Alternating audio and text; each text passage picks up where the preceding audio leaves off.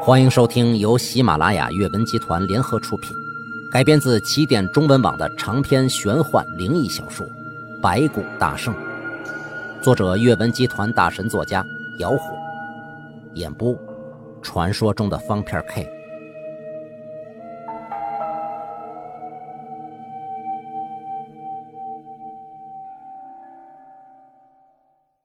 第八百四十九集。被擒拿住手脚关节的僧人，还想要在晋安的手里挣扎，身上爆发起了庞大的阴气。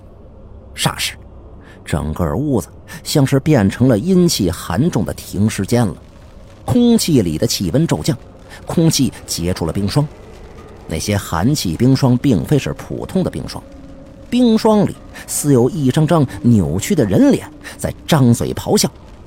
这些都是融合了无数怨念的。阴冷阴气所接触的冰霜，所以都带着极深的怨气。僧人企图以阴气冰冻住晋安，从而脱困，但晋安一身血气方刚，何其惊人呢？更因为一直在修炼横练的功夫，一身磅礴气血远超普通人。他气血沸腾，宛如一座红炉镇压僧人。红炉无时无刻不在熊熊燃烧着，驱邪避疫。金安反扭住僧人的手脚关节，灼热炽烈的阳火与阴间阴气产生了激烈的碰撞，以阳火镇压阴气。别看他现在的修为是第二境界的中期，但是他在道场阴坟时就敢跨境界搏杀第二境界后期的强者，除非是碰到第三境界，不然通通都要被他的雄浑庞大血气震杀。体魄强壮的人气血更强，则鬼神不进；换过来，反而是鬼神惧怕你。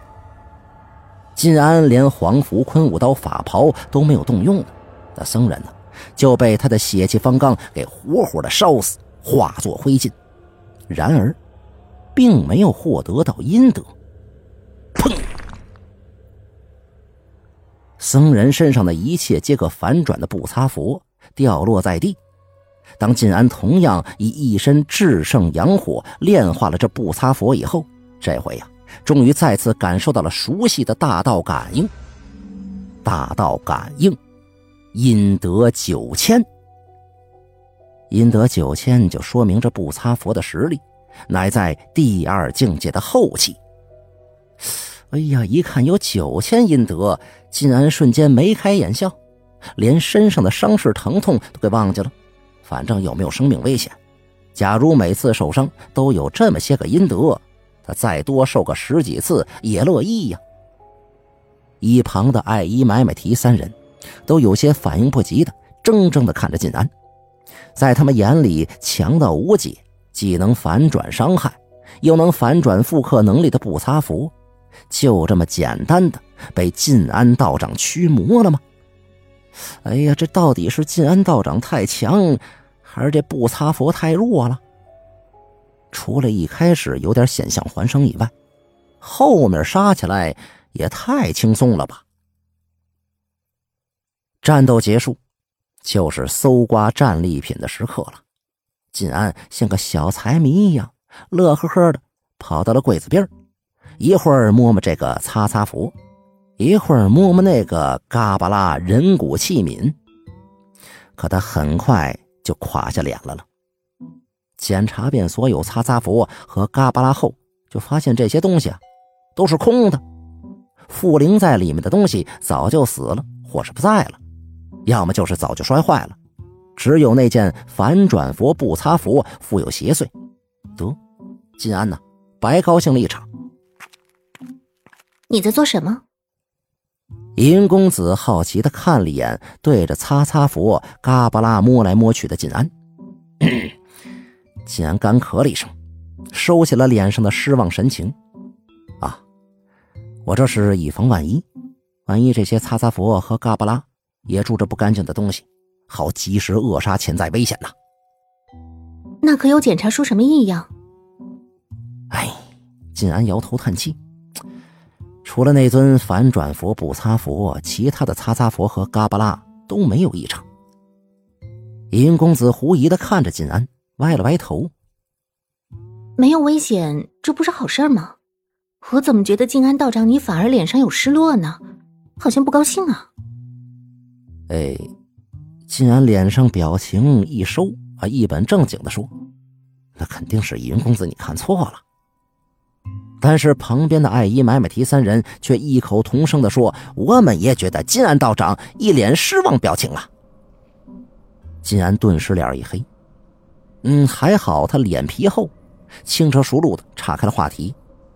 哎，既然我们被迫误闯阴间，这里肯定不止一个反喘佛、不擦佛在作怪，不知道屋子外头现在是个什么情况。哎呀，他这岔开话题的手法是越来越娴熟了，屡试不爽。果然，原本还在好奇看着他的几人目光都转移到了屋外的情势上。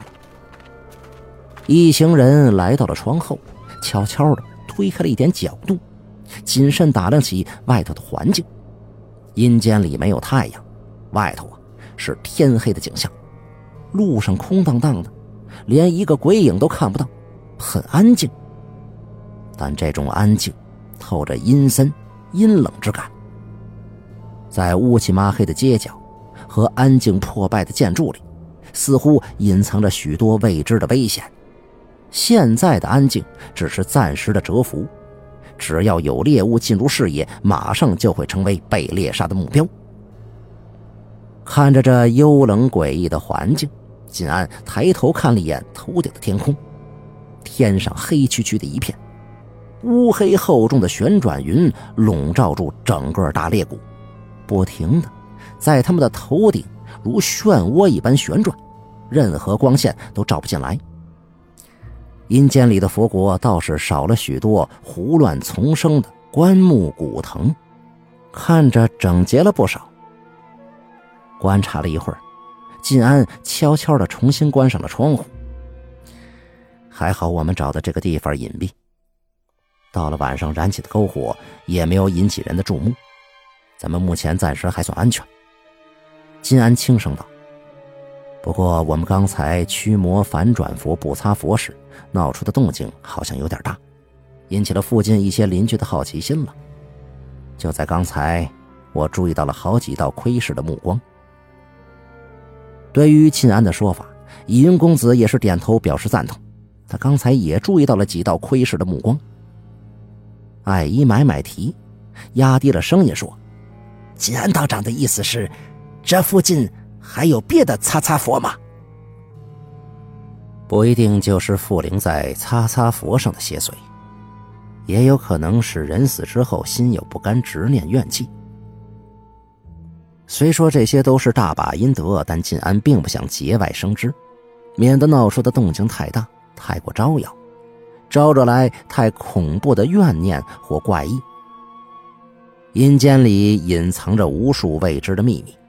从古至今，横死、枉死、冤死、惨死、溺死之人的执念、怨念，都在这阴间黄泉路浮浮沉沉，不肯投胎转世。许多怨念已在阴间里存在了千年、万年了。有些东西连名字都不能被提及，否则就会被感应到。所以，只要附近邻居不来招惹他，他也不想主动去招惹那些邻居。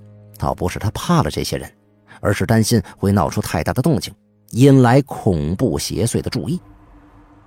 金安不打算出门，就这么安安静静的等到白天。然而这个世上它就是这么奇怪，有时候啊，你越想发财，财运就离你越远；你越想远离祸事，哎，偏偏天降无妄之灾。安静悠长的崖道上，在浓浓夜色里，响起了脚步声。那脚步声走得很小心，起初还未引起晋安的注意。可当脚步声离近，晋安猛地睁开了耳目，来到了窗后，悄悄的推开了一角。